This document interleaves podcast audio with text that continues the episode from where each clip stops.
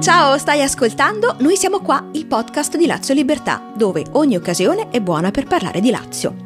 Dunque, gennaio è il nostro mese. Noi siamo nati il 9 sotto il segno del Capricorno, quindi testardi e forti. Quale modo migliore di festeggiare il nostro compleanno se non parlando di uno dei nostri uomini simbolo, Tommaso Maestrelli? E adesso parliamo un momento di questa famosa faccenda dei 25 punti. È vero che la sua unica preoccupazione resta quella di non retrocedere, oppure è un po' una posa?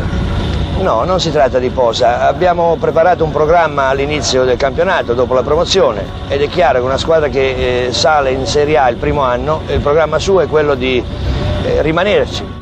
Chi è stato Tommaso Maestrelli? Il tecnico della Lazio dello Scudetto, certo, ma anche un uomo carismatico di una forza straordinaria e mai esibita.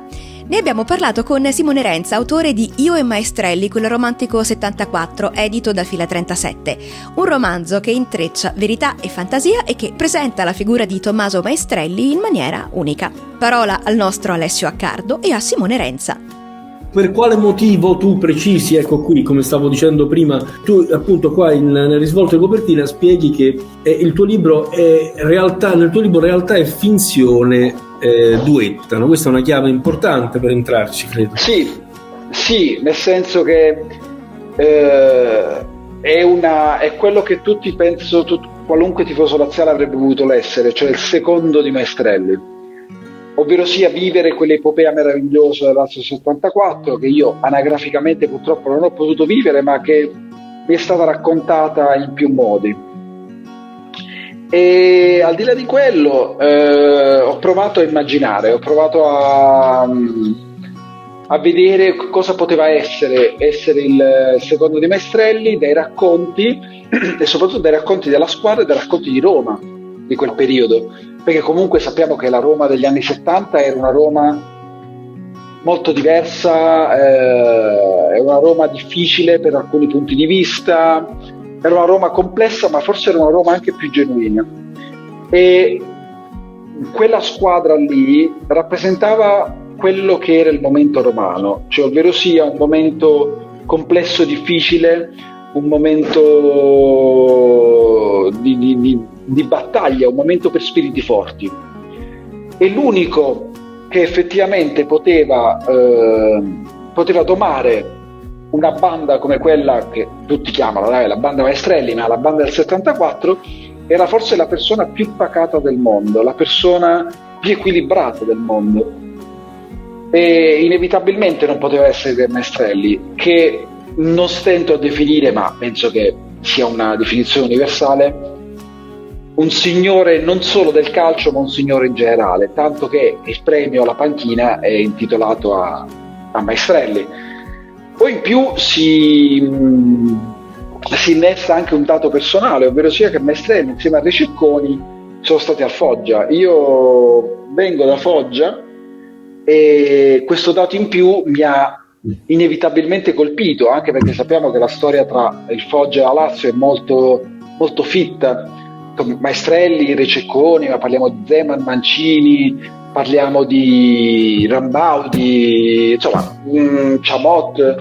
Quindi voglio dire, è una storia e tra l'altro la finale del 74 fu proprio un drammatico, penso che Tommaso l'abbia vissuta così perché mi piace immaginarlo così, anche Rececconi, un drammatico Lazio Foggia in cui la Lazio vince lo scudetto e di cui siamo tutti felici, ma il Foggia in quel momento retrocede.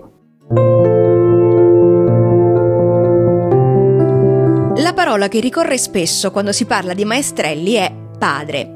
Maestrelli è stato un padre soprattutto per Giorgio Chinaglia. Penso che il rapporto tra Tommaso e Giorgio mi permetto di chiamarli per nome, eh, però lo faccio con sommo rispetto ovviamente, e sia una, un qualcosa di, di epico, come accade raramente nel calcio. Sono quei rapporti che si riescono a innestare solo do, do, tra due personalità enormi, cioè due persone abituate da sempre a combattere, da sempre a, a lottare, da sempre a, a, cercare di vincere un fato che ogni tanto, ogni tanto, spesso diventa avverso, che si sono trovate, cioè il figlio che trova il padre, ma non in maniera prettamente biologica, ma in maniera affettiva, in maniera relazionale. Tanto che, voglio dire, lo sappiamo tutti, questo è storia provata, che tutti sa, chiamavano Maestrelli padre, cioè per tutti era un secondo padre, per l'affettività, per l'emozione, per l'affetto che riusciva a dare.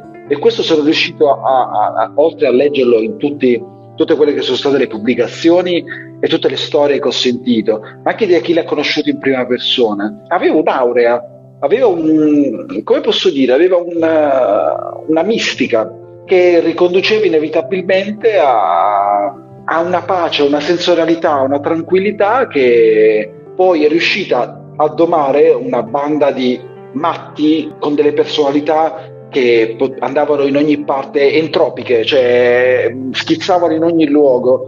Quando purtroppo Tommaso si ammalò, la squadra andò allo sbando e poté risalire la china solo quando Tommaso momentaneamente rientrò sulla panchina, in, que- quel mom- in quel momento riuscì a trovare un, un verso.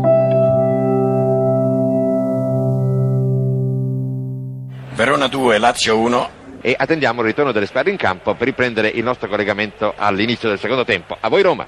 Anche all'Olimpico è ancora in corso il riposo, la situazione dopo i primi 45 minuti è piuttosto clamorosa, il Verona è in vantaggio per 2 a 1, questa è la successione delle reti.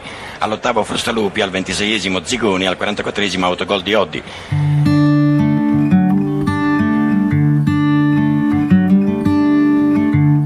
Tutte le partite di quel favoloso campionato che poi si chiuse il 12 maggio 1974 con la vittoria del primo tricolore biancoceleste, una delle più memorabili fu Lazio-Verona, una gara ribaltata in corsa da Chinaglia e soci dopo un inizio disastroso. E fu proprio Maestrelli a suonare la carica dopo il bruttissimo 1-2 del primo tempo la squadra è rimasta in campo nello stupore, non solo loro, ma nello stupore di tutto il pubblico, perché chiaramente una squadra che non rientra negli spogliatoi, sta perdendo primo, nel primo tempo, dopo le vicende dell'anno passato, dopo comunque una storia travagliata e tutto quanto, chiaramente viene è, è sorpresa. Invece a un certo punto si riscopre, cioè lì secondo me, per quello che ho voluto cominciare da lì, perché quello è un momento fondativo per quello scudetto, ma in realtà è un momento fondativo per il popolo laziale. Cioè a un certo punto squadra, il pubblico si accorge, la squadra è in difficoltà e comincia a cantare fortissimo incitando la squadra e i giocatori. A quel punto la squadra e i giocatori vengono travolti da, quel, da quell'entusiasmo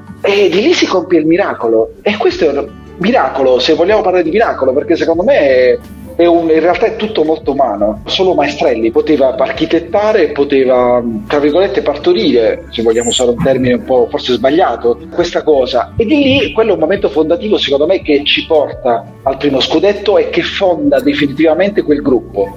Cioè quello è un momento in cui il gruppo si cementifica in maniera talmente compatta che null'altro, nemmeno il fato avverso potrà, potrà scalfire, nonostante poi quello che avverrà, ma in realtà il fato non, non li ha mai scalfiti. E tu lo ricordi quel giorno? C'eri, te lo hanno raccontato? Scrivici e facci sapere. Intanto, grazie per averci ascoltato. Se ti è piaciuto l'episodio, condividilo con il mondo, discutine con amiche e amici e aiutaci ad arrivare ovunque. Noi siamo qua, torna prestissimo.